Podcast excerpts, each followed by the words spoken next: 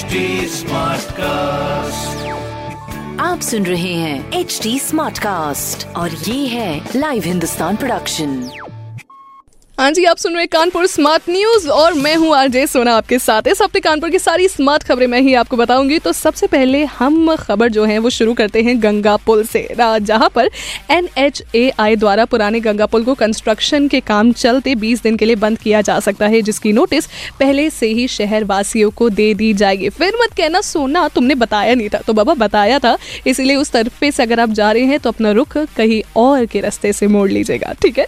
और अब मैं बात करती हूँ वैलेंटाइंस डे की, जहाँ पर अपने कानपुर में कुछ ज़्यादा ही स्पेशल हो रहा है कुछ, जहाँ पर 14 फरवरी की मिडनाइट से सभी टोल प्लाजा पर फास्ट टैग कंपलसरी होगा, जिसके बाद सभी व्हीकल ओनर्स को फास्ट टैग आसानी से मिल सकते हैं। इसके लिए NHAI ने अब 24 घंटों के लिए फास्ट टैग की सेल्स भी शुरू कर दी है, जिसमें पहली स्टेज में अंतरम और बाराजोत टोल पर 24 फोर आवर्स के लिए फास्ट टैग काउंटर खोल दिए गए हैं। इसलिए आप वहाँ से जाके फास्ट टैग ज़रूर ले सकते हैं और लगवा सकते हैं। अब ट्रैवल की बात हुई है तो थोड़ा सा फ़्लाइट की भी बात कर दूँ, जहाँ पर कानपुर से अहमदाबाद चलने वाली फ़्लाइट 12 फरवरी से 27 मार्च तक बंद रहेगी, जो 27 मार्च के बाद फिर अपने पुराने समय से चलेगी। लेकिन जिन लोगों ने एडवांस टिकट बुकिंग कराई है, उन्हें चिंता करने की बिल्कुल ज़रूरत नहीं है, क्योंकि वो रूल के अकॉर्डिंग रिफंड ले सकते हैं।